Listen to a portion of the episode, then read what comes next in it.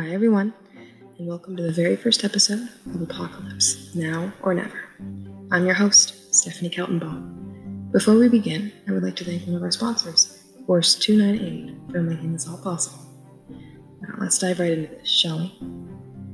Today, we're going to talk about apocalyptic and post apocalyptic media and literature, as well as what genres those subgenres might fall into. But before we get into that, to give you all some background into where the subgenres of apocalyptic and post apocalyptic literature were created, we travel back in time to early Jewish traditions. It was brought about as a new subgenre of literature sometime during the 3rd century BCE. It started out as people wanting to deliver the word of the Lord with oracles calling on the people to respond to divine directions. After the destruction of Jerusalem and Solomon's temple by the Babylonians in 586 BCE, things kind of changed. At that point, the oracles were beginning to call the people to hold fast, saying that the nation would be restored and that their enemies would be destroyed by God. Once the Persians and Greeks picked up the genre, it blossomed into more of what we know now. Their apocalyptic and post apocalyptic literature was a product of hope in the eternal power of a greater force and despair over the horrible conditions of the current world. Back to the genre of these types of literature. Apocalyptic and post apocalyptic literature have been known to fall into a few categories, or genres in the media. These genres are science fiction, fantasy or science fantasy, dystopia, and horror.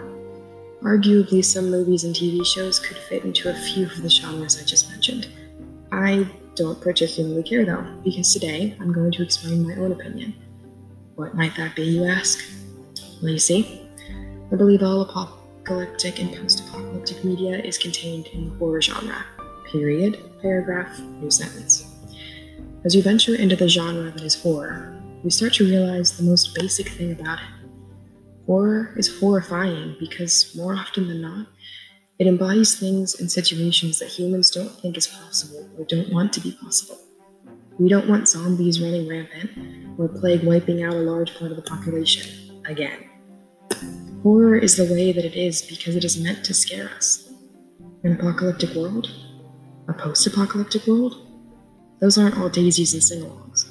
Those are scary ideas to our human brains. Therefore, apocalyptic and post apocalyptic literature of any nature fits right into the horror genre. Some scholars, like Charles P. Mitchell, believe that within whatever genre you may believe apocalyptic and post apocalyptic literature fit into, there are several different categories that they fit into as well. These include religious or supernatural, celestial collision, solar or orbital disruption, nuclear war and radioactive fallout, germ warfare or pestilence, alien device or invasion, and scientific miscalculations. All of these seem like fairly scary ideas to me, so I still maintain that it all fits into the horror genre. Perhaps the most well known apocalyptic and post apocalyptic horror tropes are plagues, specifically zombie plagues. So many TV shows, movies, and books about the apocalypse have to do with zombies. The popular TV show The Walking Dead, the famous book by Mel Brooks' son, Max Brooks, titled World War Z. Yes, the Brad Pitt movie is, shall we say, loosely based on this novel. And various other movies and TV shows all fall into the zombie trap.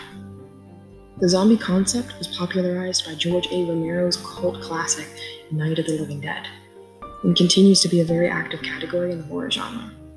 Many scholars respect the subgenres and the tropes, but I know a lot think that it's overdone. Make room for new ideas, they say. To that I say, my mess with something good?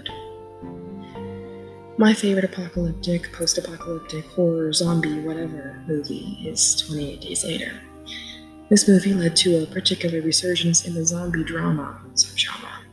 But seeing as the zombies were running around being terrifying and trying to eat people, fits into the horror genre of apocalyptic and post apocalyptic media. What makes it scarier than your average zombie movie? The zombies run. They may not turn automatically, but they will in about 20 seconds. So you basically have this countdown to death always in the back of your mind. In 28 days later, the zombie outbreak starts when a group of animal activists releases a bunch of chimpanzees from a lab, only to find out that they were infected with some sort of rage virus that makes any human go berserk and just want to kill and devour. Because of the aforementioned 20 seconds time limit, this infection is different from in shows like The Walking Dead, where you can hide your bite or infection for a little while. In 28 days later type worlds, infected people that we love need to be gotten rid of quickly, with little to no time to say any goodbyes. This itself makes for a much scarier zombie movie than most. Before I end this podcast, I'd like to mention a few more films that are worth seeing, as well as some I'll be watching in the near future, and maybe you should too. Train to Busan and Hashtag Alive are two South Korean zombie movies that have excellent graphics and provide decent storylines. The Girl with All the Gifts is a British zombie drama that has a much different take on the zombie genre, with a new generation of infected kids possibly being able to help save the planet. Emphasis on the planet, not the humans on it. You want zombie comedy with a couple jump scares? Both Zombieland and its sequel are for you. On my own to watch list are even more zombie movies, which I'm sure at this point is no surprise. I'll be watching Cargo, which is hopefully still on Netflix, and Overlord. Since my family is very into war films, I'm into zombie films, and I have to sit down and watch a movie that we can all agree on. to wrap up our podcast today, I would like to give credit where it's due. This podcast would not have been possible without the information and help from Charles P. Mitchell with his book A Guide to Apocalyptic Cinema, L. Michael White's article on apocalyptic literature in Judaism and early Christianity, Roger Ebert in his wonderful 28 Days Later review, and a little tiny bit of Wikipedia for some extra pizzazz. I hope you all enjoyed today's talk. Tune in next week, where we'll be discussing a crazy little thing called love in the apocalypse.